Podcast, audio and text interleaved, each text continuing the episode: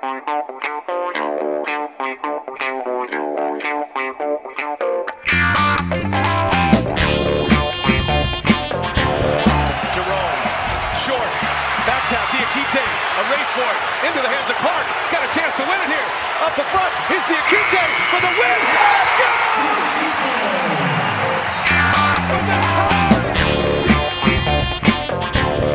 Dowdy on the High Motor Podcast. One week till selection Sunday, maybe less, depending on when you're listening this week. Thanks for listening. Great to have you. Going to be a fun show today. First, in just a minute or two, it'll be Merrimack head coach Joe Gallo, who led his team eh, first year at Division One to the conference regular season title, but they are not playing in the conference tournament this weekend. They won't be playing the NCAA tournament. They won't be playing the NIT because of that excessively long transition postseason ban by the NCAA. They're not even eligible for the NCAA tournament, for the NIT, for the conference tournament until 2024. So I'm going to have him on the show to talk about that, the frustration, uh, recruiting with that ban, and more. And then a high motor regular Chase Kiddy dropping by to shoot the shit again. Couple things we want to touch on with him. All right, thanks for dropping by the High Motor Podcast. Let's get humming with Joe Gallo, Merrimack head coach. And coach, when I texted you a few days ago, you know, just to check in and give you the number I'd be calling from for this call, you replied with looking at it here,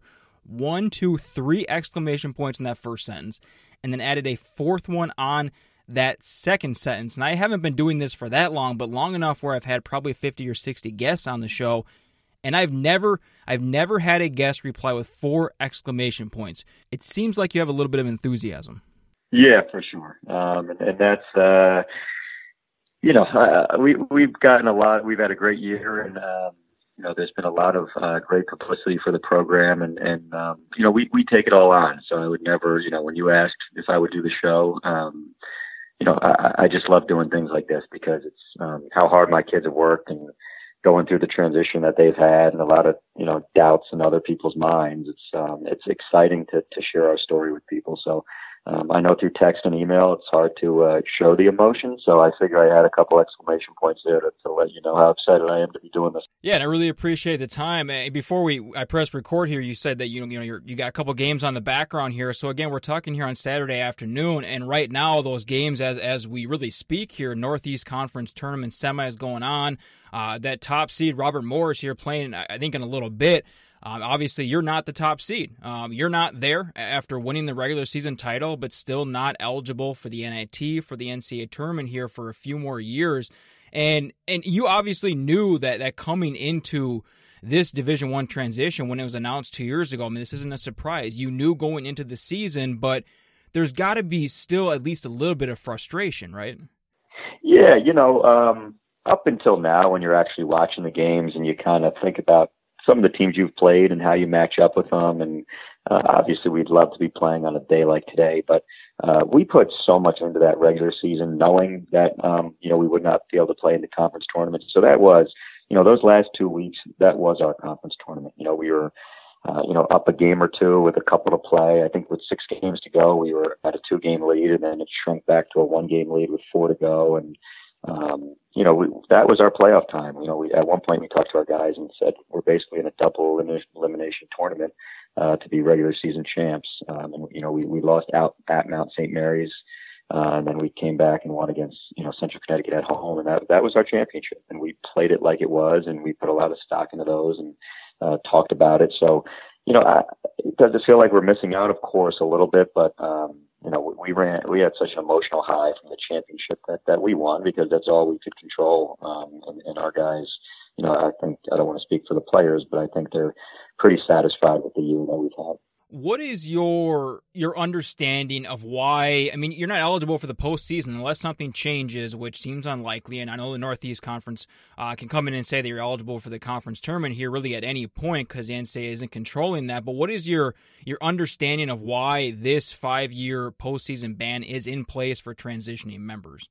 You know what? I, I think it's just for um, a lot of things outside of what goes on on the court or on the fields. Um, you know it gives you some time because because you're not fully a member until that transition period is over. So, you know, you need to, uh, you know, budgets need to increase, and you know, coaching staff uh, size needs to increase. Um, so, so they give you that time to, you know, to, to, to meet all those quotas over, over the four year period. So, you know, do I think it should be taken out on, on the players after a year that we had? Of course not, but I do understand the rules are the rules, and we knew what we were getting into. So I don't have a whole lot of gripes about it at this point.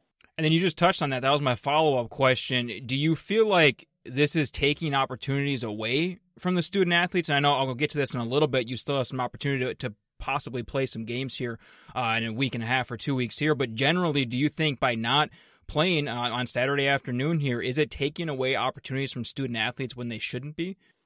You know what? I maybe a little bit, but we knew what we were getting into, um, and that's why we, we we switched gears. And you know, we talked about after our Providence game, we, we actually we had a big lead early in, in the Providence game, and ended up getting kind of ugly um, the other way. But you know, we we sat in the locker room and, and talked about this being a non-conference game and everything that that we're doing here is preparing us to be regular season NEC champs. So um, I don't. Yes, a little bit of, like I said, wish we were playing today, but. Um, I feel like our, our students had a great experience. Um, you know, they're home on spring break for the first time ever. We had a couple great practices this week, and we had a trophy mailed to us from the league sitting on my desk that says NEC Conference Champion. So uh, there's there's plenty to celebrate, plenty to be proud of. How much of a, a, challenge is it for you? And coaches talk about buy-in so much, and whether that's a new coach or, or a transitioning situation like yours, you know, what type of challenge is there for a buy-in because a lot of your guys, depending on you know red shirts or if something were to happen, I, I would assume your entire roster will be turned over. You know, by the time that, that your program can can reach the NCAA tournament win a conference tournament title. So, is there any challenge with buy-in? Uh, you know, does that come up in recruiting? Do recruits ask about it, worry about it, or not so much? You know, we're we're open and honest with everybody. You know, in, in our first conversation with all recruits and families, we we let them know that it's um, you know where we stand and with the postseason ban and you know we talk about it probably in the first conversation and then in one of the last conversations when it comes down to, to decision time but um, everything in between is just you know we're doing what everyone else is doing we're selling our program our school you know the academics the you know campus life uh, style of play you know how we treat our players and the, the student athlete experience that they have playing for us um, and then at the end when it comes down to it you know we kind of bring it back up again and say okay what's important to you? Uh, you know, and they say, well, you know, where school is, the academics, you know, how you guys play, how I fit in with the players. And, and then we say, okay, well, if you're going to make a decision uh, based off something that has a small percentage of ch- chance of happening, you know, at the other schools recruiting you anyway, um, you know, what, what's the holdup? And we've done a good job. I mean, our freshman class is, you know, I think it's as good as any other class in our league. And, the, the recruits we have coming in, we have three really good commits, and that I don't think it has affected us a whole lot. And, and now going forward, every class from here on out will at least have two chances of, of getting a crack at playing in the NCAA tournament. So, you know, I think we we weathered that pretty well, and uh, we did that just by being open and honest with people, and you know, I think people have appreciated that what is is generally the, the reaction? And when it is brought up again you, you, say that you know are you concerned about that small you know piece of the pie being the ncaa tournament? Now you know you can't comment on very specific recruits or situations here but is there ever a situation where where the kid says yeah you know going to the ncaa tournament is, is a huge priority and just generally yeah what is the reaction there? Are, are there some kids that just say you know what? No it's, it's a huge deal for me and i really want to do it as much as i want to play for your program. The ncaa tournament means a lot to me yeah, you know what? It hasn't happened yet, um, and I think maybe we've just been for- fortunate. Um, you know, and, and we don't um, we recruit a little bit differently. We're not one of these programs who goes and offers 85 kids and hopes to say yes. You know, we're, we're pretty particular in the type of player and person that we recruit. So um, I think we we kind of sniff that stuff out early. And you know, I would never hold that against a kid if that's you know I since I was eight years old I'd fill out an you know, NCAA bracket, and I would be in my driveway, and I was, you know, I was Sherman Douglas on one side playing against Charles Smith from Georgetown on the other side, and we've all dreamed, you know, it's like we all dream about playing in that NCAA tournament, but um, it, it hasn't. I, I just think the way we've recruited and the type of kids and families that that we've recruited, it has not hurt us yet. Knock on wood. Um, and, you know, if you asked our guys, um, looking back at this year, I mean, we've had uh, you know, articles on ESPN and articles in the Washington Post and the Athletic, and you know, we probably got more um, name recognition uh, than whatever school in our league ends up winning the conference tournament just from the year that we had. So, uh, you know, I, I think for our players, they've had a, a heck of a experience, and, and we hope to keep it that way going forward. Yeah, and even you know going off of that, I think it was yesterday or maybe on Thursday night. I know that Jeff Goodman he had tweeted the list of, of the Naismith Coach of the Year finalists, the ten coaches, and I don't have the exact tweet in front of me, but he said something to the effect of Joe Gallo got hosed. How would how do you how do you how do you rate your coaching job this season? I mean, are you you obviously were, were conference regular season champions. Are you pleased with, with what you were able to accomplish? Yeah, for sure. I, I think we've um, exceeded expectations and you know, I, going into the year, um, very uncertain. I, I knew we we had a really good. You know, we went to three straight Division Two NCAA tournaments. I knew we'd be competitive and we'd be in a lot of games. Um, and then you know we we lost at Maine by 20 in the first game of the year, and that was you know a little bit concerning. And then two days later we beat Northwestern on the road. Uh, but once we settled in, and you know the big weekend for us was UMass Lowell had a, a you know, four team event and, and we lost a tight game to Dartmouth and we beat UMass Lowell and we beat Jacksonville. Uh, and as a staff, we talked and said, you know, these are all teams very similar to what we're going to see in conference. And, you know, as long as we continue to get better and stick to our game plan, um, you know, I think we'll have a shot to be in a lot of games. And what we ended up doing is we won all those close games. So we went seven and two in games decided by five points or less. And, you know, if you look around the country, I, I'm sure there teams that were two and seven in those games and it changed their season, or you know, three and four, whatever it may be, and, everything in between. And what we've been able to do is is just win a lot of those close games, and we built confidence within ourselves and our program, and um, you know, it kind of led to more wins going forward. With you know all those unknowns, and you said you probably exceeded expectations this year. You know, I'm not sure if you if you want to even you know tell me honestly here what were the the expectations going into the season. I mean, did you have I'm guessing you didn't have like a win total in mind or anything like that. But what generally, generally, how did you how did you see this this season going? Honestly, before it started. You know, I, I uh, the the goal was within the team to be regular season champs. Um, I, I never, I just don't. It's it's hard to do. You know, we all want to look at our schedule and say that's a win, that's a loss, loss, win, win, loss, and we just didn't get into that. We said, you know what, this is a unique opportunity. It's something that you know, not a whole lot of people are ever in this situation.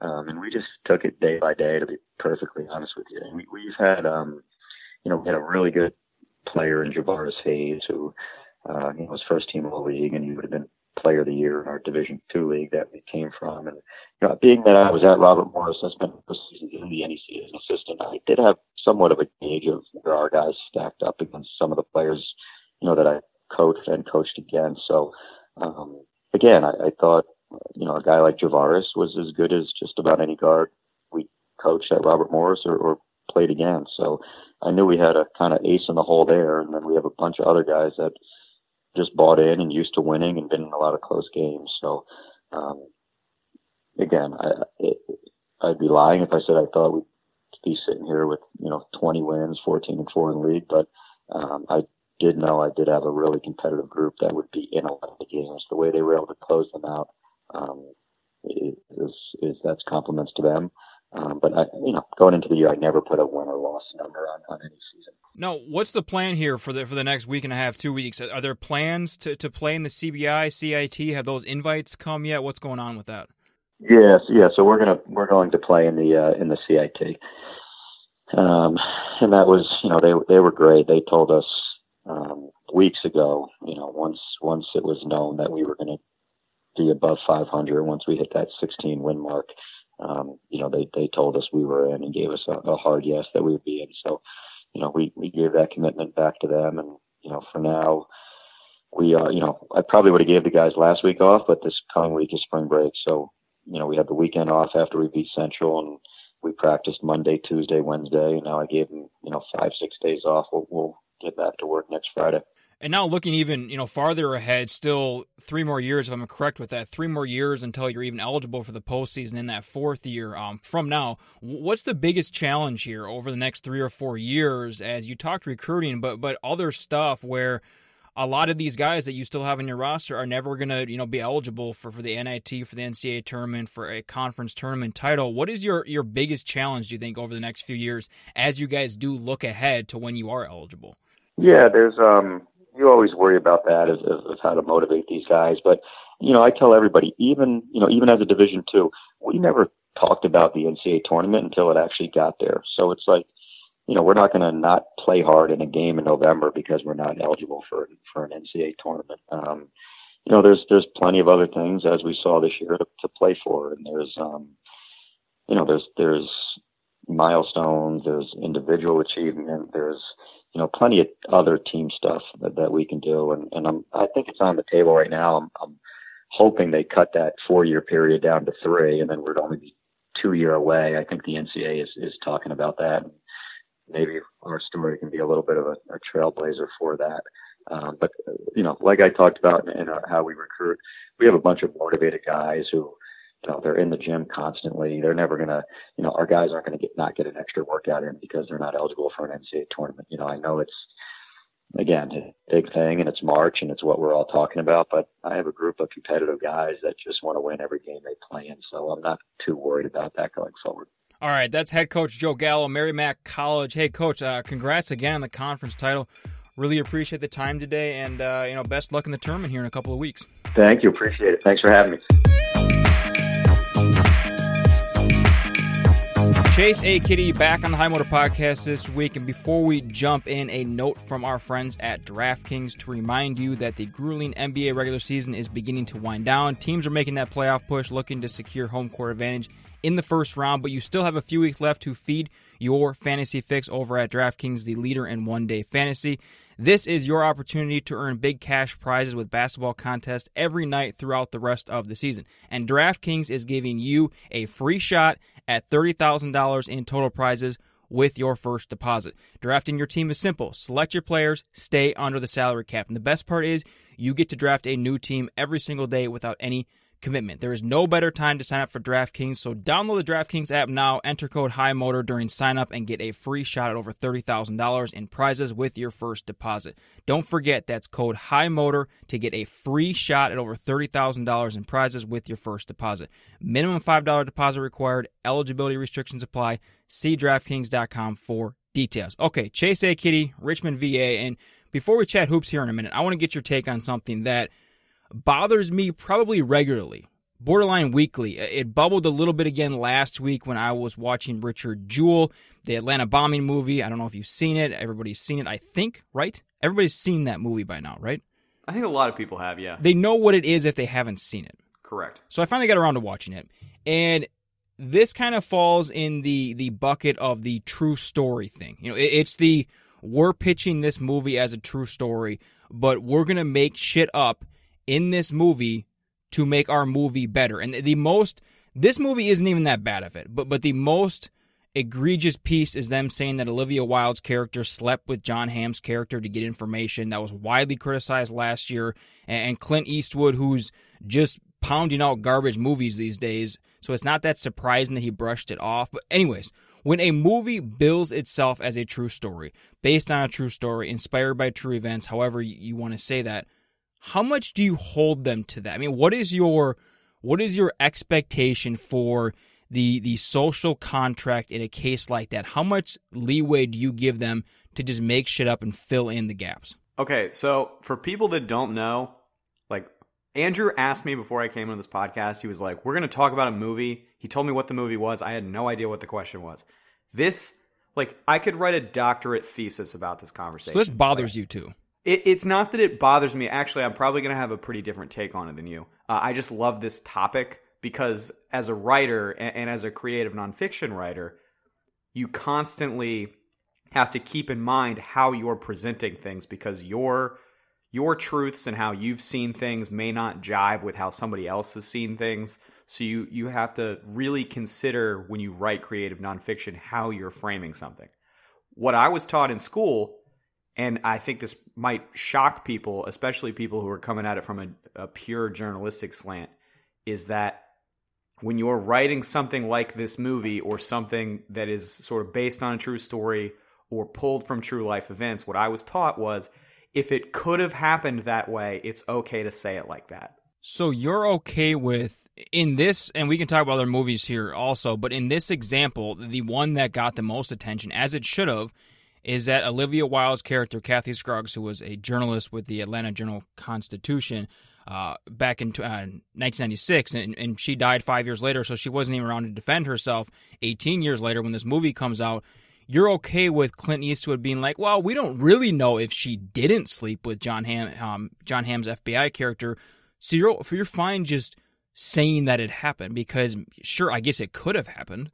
I, I'm not. I'm not really okay with it in this particular instance, and I'll tell you why. Because if you if you watch this movie, and I've seen this movie several times because my best friend's little brother is actually in the movie. Uh, I, have seen it several times, and, and it's pretty clear to me I don't think it's a secret what Clint Eastwood's sort of agenda is when he was making this movie, what the point is that he's trying to make. And when you add in the detail that Olivia Wilde's character sleeps with the investigator, I, it's pretty clear to me you're trying to slant opinion against this character who's a journalist, and the movie is kind of already exists to as a an artistic check on the power of journalism and, and, the importance of sort of like responsible journalism and all that stuff. It's really not that complicated. You don't have to look that far into the movie to figure that out. And if it wasn't in there, it's not changing the narrative, the entire story. That that's my right. problem with it. You can still make that point without that particular plot point. Yeah, I think you make you make a good point here. Is that there are different circumstances uh, in which this happens. Like I remember last year, uh, right before the Oscars, I, I, had Pete Blackburn on the show, a big movie guy, and we were talking about uh, BlacKkKlansman and Bohemian Rhapsody um, specifically, and that these bill themselves as true stories, yet they they fabricate so many pieces of it. In in BlacKkKlansman specifically, most of that story is complete fabrication, and in my and, and that maybe is a different conversation where if you don't if you need to make up that many big details you just don't have a commercially viable story. So in this case of Richard Jewell, the story is there. Unquestionably the story is there. It's it's a sad, fascinating story, but you feel like even though I mean this is a small it I don't want to, you know, say You know what it small, is, Andrew? You know what it is? In an action movie where you have a villain that you've sort of fleshed out and he's a gray character and it's well done and like you kind of see his point. I, Thanos is maybe like an overdone example, but like a good villain where you see his point, but you still know he's the bad guy, and then like early in the third act, he like kills a kid or something. So now the audience can can feel good about like, oh, you know, I hate that guy now. Like I I was kind of on the fence, but now I can root against that guy and feel good about it. I feel like that's what this is. That this is the drama version of that. So he's so Clint Eastwood is so much because there's not um, Eric Rudolph was the bomber, but we don't know that the entire movie. The only time that we, if you didn't know the story of the Atlanta bombing, which is very possible, like if you're 15 or 16 and you're watching this movie, you don't know that story. You don't know that it wasn't that it was Eric Rudolph, and we don't even know in the movie until like um, the final few minutes. I think Sam Rockwell's character goes and finds him in the police station and tells him that it was Eric Rudolph and they captured him. But anyways, throughout the entire movie, even though we know that a bomber did it and it wasn't Richard Jewell, there's no sort of enemy here. Like there's no real antagonist, I guess you could say. And then you bring in this Kathy Scruggs character, who is a real character, and you just completely fabricate it. So it's Clint Eastwood needing a villain that bad that he's willing to make this kind of shit up. I think. Like, are you kidding? I think it's the writer and the people who are putting the movie together uh, making a conscious choice to inject extra conflict or, or extra friction so that the audience has a more clear idea of who antagonists are. Because I think you're predisposed. Um, I think most average, normal people uh, are, are going to go into the movie thinking that in general, journalism is a force of good. And so you needed something to maybe push the audience out of that sort of normal line of thinking and, and maybe shock your sensibilities. And I guess my point is if you need that, then if you are so desperate to have that, then you should not be making a movie. And I get that this story needs to be told, but maybe it's this is not the right form. Maybe it's a documentary instead. I'm sure there have been books written about it. Maybe it's that instead. Instead of Clint Eastwood making this up, and again, I'm not surprised. I, I just think like I liked or American. you just script it without that detail. Right? Why? Why do you need that? and if that. it's not as salacious or however you want to put it, then who cares? Why does Why does that matter? I I just don't get it. I I also just don't like Clint Eastwood. If if I see that a movie is coming out and I'm interested in it, and then 30 seconds later I learn that Clint Eastwood directed it or was produced it or whatever, I am way less likely to see it. I, I just don't see what he's done in a long, long time. American Sniper was fine, But like the Mule was a horrible, horrible movie, and this honestly was not a great movie. And because of what happened with Kathy Scruggs' character, it, it just infuriates me to not to not even like Clint Eastwood even more. You don't seem to have a strong opinion on him as I do. Uh, I think that I want to choose my words carefully here. He makes bad movies. It's not. I don't think he makes bad. Mo- I agree with you that the mule was not. The good. Mule was atrocious. It was not good. Uh, I understand why creatively he wanted to make that movie because of where he is in his life, and I think, yeah, I mean, it's it's easy, I think, to draw parallels between he, Clint Eastwood, and then the the sort of character in the movie. Uh, I think somebody who makes movies from sort of a different perspective than maybe the average Hollywood perspective. I think that's valuable, even if I have qualms with certain bits of execution in each project. That discussion went a bit longer than I thought it would. Yeah. So when we were throwing on topics here, we're just going to do a brief segment. You mentioned the hot hand thing going into the NCAA tournament, and and I want you to explain this so that people don't get confused as the hot hand when you're four or four from behind the arc and you start shooting. What do you mean by the hot hand going into the NCAA tournament? Right. So I think a lot of people, especially over the last five, six, seven years, when they go to fill out their bracket, they go, man, you know who's looked really good? You know who's really hot right now? Like Utah State looks really good right now. I think I might take them to win like three or four games because they because they're so hot right now.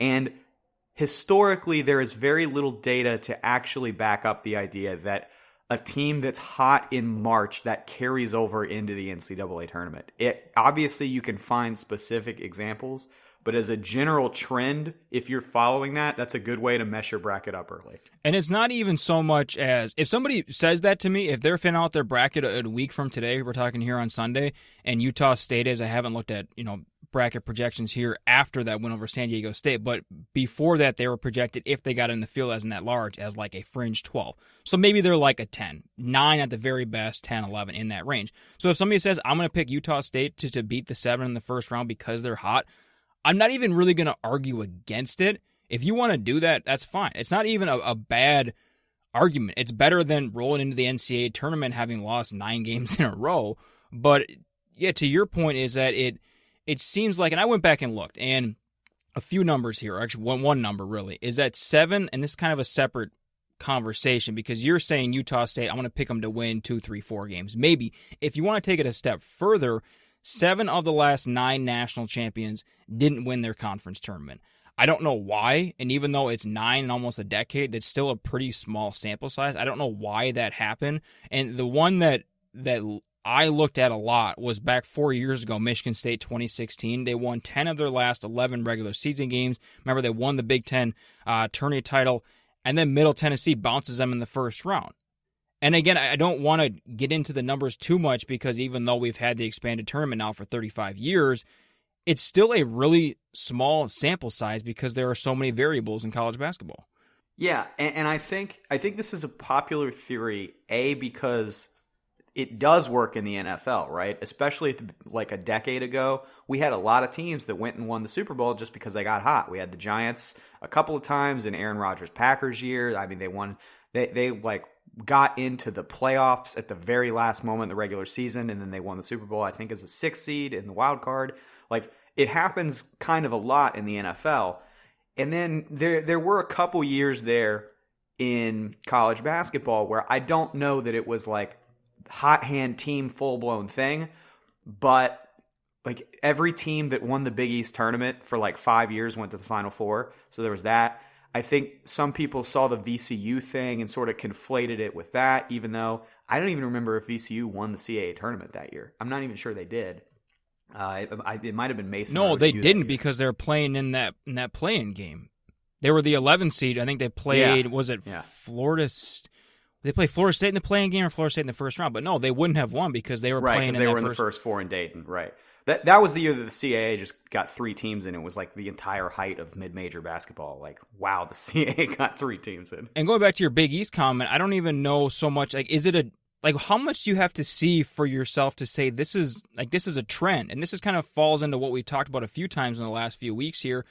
There just aren't that many trends in the NCAA tournament. Yeah, we can see the record of a two seed versus a 15 and, and, a six versus a three in the second round. We can see that these higher seeded teams or whatever seeded teams historically have fared better. But again, as we've said, it's 68 teams in a single elimination tournament after an, an unbalanced, a, a schedule that's unbalanced in the regular season with 30 plus games. Very, very few common denominators across teams and conferences and players and coaches. I mean, there, this isn't professional sports. And that's we've talked about this too with college football and the NFL is that everyone wants to kind of put these sports into the same bucket, but they're just different sports. We don't have salary caps. We have we have roster limits and scholarship limits and transparency and things like that for public schools, but this, these just aren't the same sports. And when we have something like college basketball, I, I just don't know if there are trends and going back, I see what you're saying. Again, if somebody wants to argue, well, I like Utah State this year, back in 2016,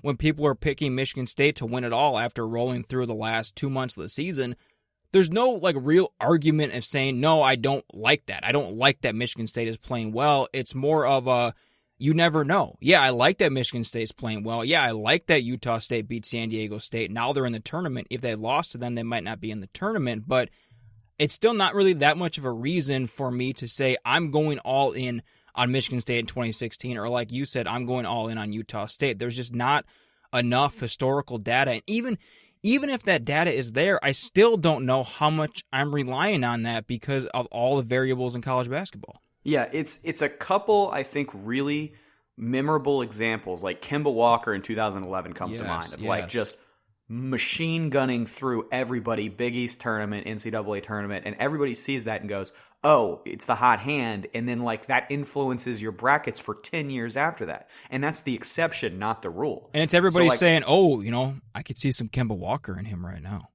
Uh, I, they they kind of remind me of you. What was that? 2011, I think. 2011. Yeah, yeah. that's when they played Butler. It, it's more of the oh, they got some UConn in them. People just like saying this shit because because it kind of reminds you of it. I mean, how many teams are playing well entering the NCAA tournament? Like several dozen. It's not just like one team is playing well and everybody else is crapping the bed. But everyone just likes saying, "Oh, you know who they remind me of? 2011 UConn." Well, and, and one of the things that I'm I'm trying to evaluate right now, both from a gambling perspective and sort of a bracketology perspective, is uh, is UVA. And you know we're we're heading into the ACC tournament over here on the East Coast. It's coming up very soon now. And UVA has won like nine games in a row. They're obviously the defending national champion, although I don't know how much that matters when you look at how much their rosters turned over since last year. They've won nine or ten games in a row, something ridiculous. But you know, my friend Bennett Conlin, who writes for the Daily Progress in Charlottesville, he had a stat on Twitter. He's a great follow, by the way, fantastic follow. So I'm going to give him a plug uh, here. If he had a stat like UVA has won nine games in a row by like a combined 28 points or something ridiculous like that. Eh, but all people are going to talk about is the fact that they're on a long winning streak coming out of the regular season. And they can win like, those close games too. Everybody's going to pump that. Right. And then they're going to lose in like the first or second round. And everybody's going to be like, oh, I can't believe that. I had them in the final four, you know, defending national champions, long win streak. I'm like, but I mean, are you looking at the actual meat of what's going on, or are you looking at top line basic stats about what their season was? Because I think even Tony Bennett would tell you, like, this team's probably not a Final Four contender or a national championship contender. They've got some nice pieces. They have an incredible coach. They have a history of winning, but like this is not on par with some of the UVA teams we've seen in the past. This team isn't anywhere close to the team that lost to UMBC in the first round. Do you want more people to and when the, this the tournament and the field is announced and you have everybody on ESPN, I get that they're just doing it because it's their job, but we're going to have so many people over those 4 days telling you exactly what's going to happen. I wish more people would just say, you know what? I don't have a goddamn clue what's going to happen, and we should never. I, can we just eliminate the shock factor? Like when a when a eleven pounds of six is that really that shocking? Can we just say, yeah, sure, if a sixteen over a one happens again or a fifteen over a two, but it seems like everybody talks about how unpredictable March Madness is, and then yet when something unpredictable happens, we all throw our hands in the air and say, what the hell is happening? Yeah, I, I, it is kind of shocking. I think people forget to do some of the math on it. Like when an 11 beats a 6, what is that really? That's a top 45 team beating a top 25 team. On a neutral site. Like, on a neutral site. That's not like mind blowing. No, I mean it's like it's like Texas going to and this actually might even be more egregious, like Texas going to Lubbock last weekend and winning.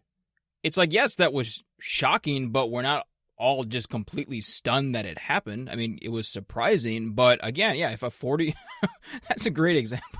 yeah, I mean it's basic math. Right, if that had happened 3 weeks earlier in a neutral site wherever or in November, nobody's even talking about that. Like uh, the 45th ranked team like in in KenPom or Sagarin or whoever beating the 24th ranked team, nobody nobody cares. It's just like, "Oh, that's a good win. That's not a terrible Okay. loss." But the NCAA tournament, we're like, "Oh, oh shit!" An 11 beat a six by 12 points. All right. The next episode of this show that'll be coming this week on Wednesday morning. I'll publish that. I've had some good feedback from these teleconferences, and ESPN gave me permission to share that Mel Kiper one in its entirety a few weeks back on the draft, and they gave me permission again to share the Todd McShay draft one this week. So that's coming on Wednesday. Should be loaded with some good draft nuggets. Andrew Dowdy, Chase Kiddy. This is the High Motor Podcast. I saw a friend today, it had been a while. And we forgot each other's names.